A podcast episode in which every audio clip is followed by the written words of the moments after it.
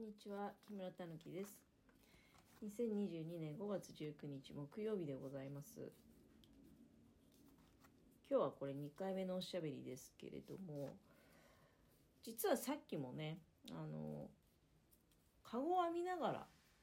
おしゃべりしてたんですよ。今もそしてそうなんだけど、カゴを編んでるっていうか、正確に言うとねあの持ち手をね、えー、作ってるっていうとこなんだけれども、かご編みもまあその作業の段階によってはやっぱり喋っちゃうと、例えば編み目が飛んじゃったりとかね、うん、やっぱり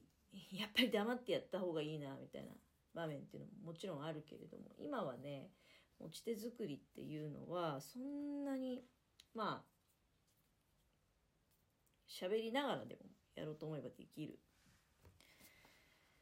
クラフトバンドをだいたいその持ち手やっぱり丈夫じゃなきゃいけないじゃない。だから今回の場合は今回の作り方の場合はクラフトバンドをよんほんがさねよんまいねよんまい重ねた状態で、で結構こう分厚い持ち手ができるわけですよ。で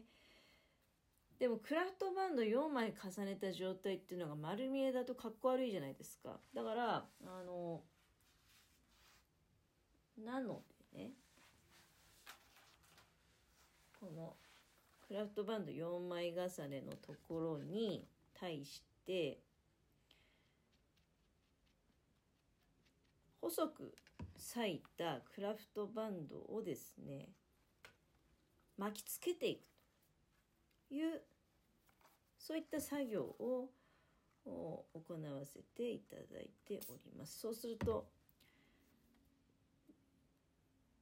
より一層丈夫にもなるし、装飾性が出てくると、飾りの要素ね、うん、今ちょっとのりで止めてね、ちょっとのりが固まるまで休ませておこうかなと、えー、いう状態でございますけれども、さっきいっかいめはねあのお金で、まあ、なきゃ困るけどありすぎても怖いねっていうお話してて、その中で、まあ、最近非常に話題になっておりましたねよんひゃくろくじゅうさんにんぶんの、えー、給付金ひとりの人が受け取ってしまったと。あれはやはりさっきちょっとちらっと調べてきたんだけど、電子計算機使用詐欺っていうふうに書いてありましたね。その逮捕容疑初めて聞きましたけどね、やっぱりその多分だけどネット上でのその金銭のやり取りっていうようなところで、まあ、本来自分が触ってはいけない、正直にねあの申し出て、えー、そのままそっくりまた元通りにしなければいけないはずのお金をその人が分かってるのに、まあ多分ねこう動かしちゃったっていう、そういうことなんだろうけど、まあなんとも不思議な事件ですよね。あれででまあ思ったんだけど、その使い道がまあ詳しくは知らないよ詳しくは知らないけど、結局ネット上でのギャンブルかなんかってことですよね。やっぱり怖いなって思うね、まあ、さっきもそのほらあのお金の塊を見る機会が、まあ、多分激減してると思うんですよ。いやその細かいお金だって本当カード決済だったりとか、あとはあのナナコみたいなねああいう電子マネーであったりとかで、私ねつい最近ちょっとあの銀行の方とお話しする機会がございまして、でやはりいや私なんか正直本当もうケチケチとは違うんだけど、大事なことだと思うんだけどね、たかだか数百円とはいえやっぱり手数料できれば払いたくないですよ。なのでまあだからさっきほら言ったけど、車買うぐらいのレベルであれば全然現金で払うんですよね。あのまあもう馴染みのディーラーさんですし、嫌がることもないですよ。これまあ最近はだから現金で持ってこられるのも困るから振り込んでくださいっていうことを言われる時も、そのまあつい最近だとリフォーム会社とかもそうだったかな、よんじゅうまんえんぐらいだったから現金で払いたかったんだけど、もう私持って帰れないなんてね言うもんだから、じゃあ分かったよっつっても現金用意してたんだけどね現金用意してたんだけど、うん、振り込んでいただけませんかっつって、あれね、なんていうの、この細かいこと言うようなんだけど、その時ね、なんかリフォーム会社の件については見積もりのところに決済方法現金または振り込みって書いてあったから、現金 OK ってのは言ってんのよ、書いてあんのよ。 な, なのにあの振り込んでくれっていうふうに向こうから依頼してくるってことは、本来ね手数料って向こうで持ってもらわなきゃ困るんですよ。なんだけど振り込みの場合はだ、それを言う人が多いから、振り込みの時はその振り込み手数料をご負担願いますっていうふうに書いてあるんだけど、それは支払い方法が振り込みっていうふうにもう限定されてる場合ね、こっちも振り込みをしなきゃいけないって了承していっての場合だと思うんですよ。現金も OK って書いてあるのに現金を受け取らないっていうんだったら、あ振り込み手数料は負担してちょうだいよって思ったんだけど、でもそういうことでごちゃごちゃ揉めんのも嫌だから、あの時はねあの振り込みましたけど、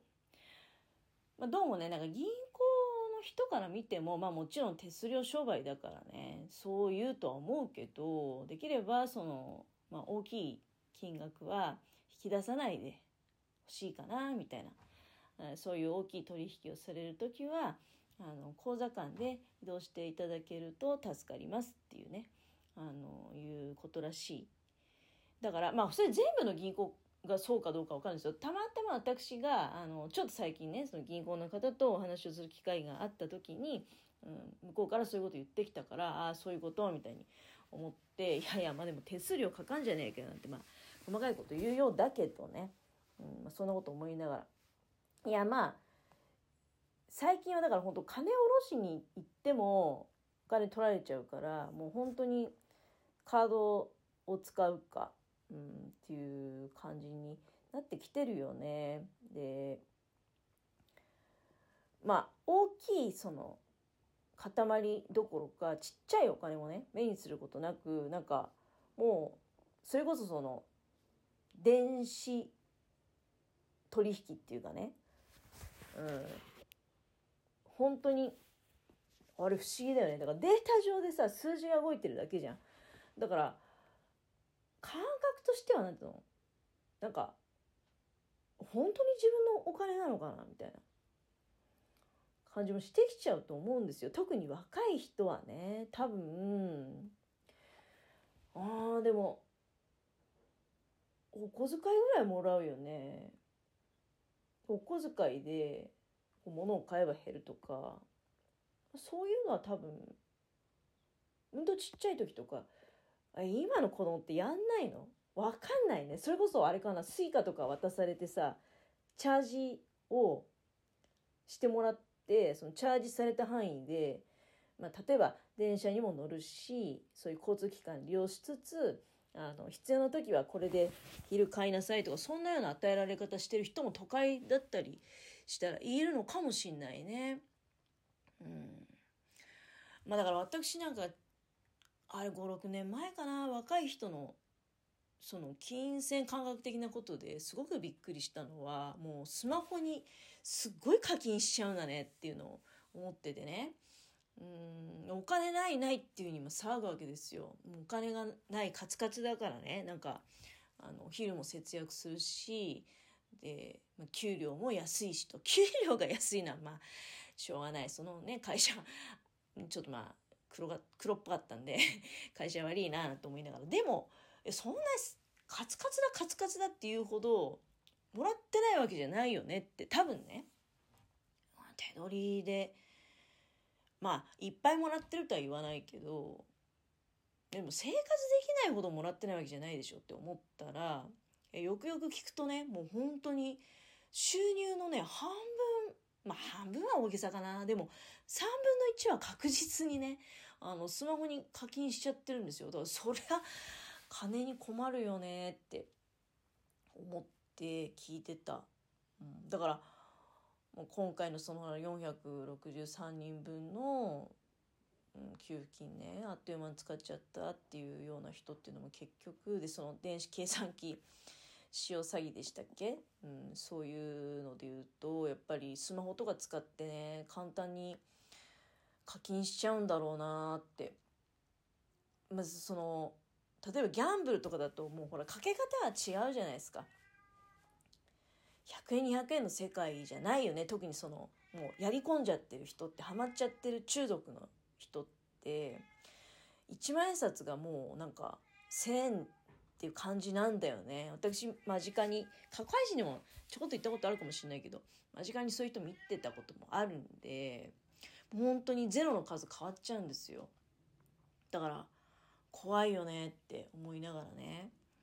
うーん、そのなんかまだね私が知ってた状態の時って札が動いてたからね、いちまんえん今消えたよねってもう目の前で感じることを本人もできてんだけど、それがもうなんかカード化されてたりとか電子化されてね、あの実感が湧かないうちに簡単に多分ね数百万飛ばしちゃってるんじゃないかなって思うんですよ。まあ数百万持ってなきゃもう話にはならないんだけど、給料は例えばにじゅうまんのうちとかねさんぶんのいちぐらいのそのろくまんえんぐらいとかあっという間にスマホで飛ばしちゃうんだねって思うと、いやほんとつくづく最近の金銭感覚ってなんか怖いなって思ってて、まあ、ぜひともね若い方にはやっぱり注意していただきたいなっていうふうに思うんですけれどもね。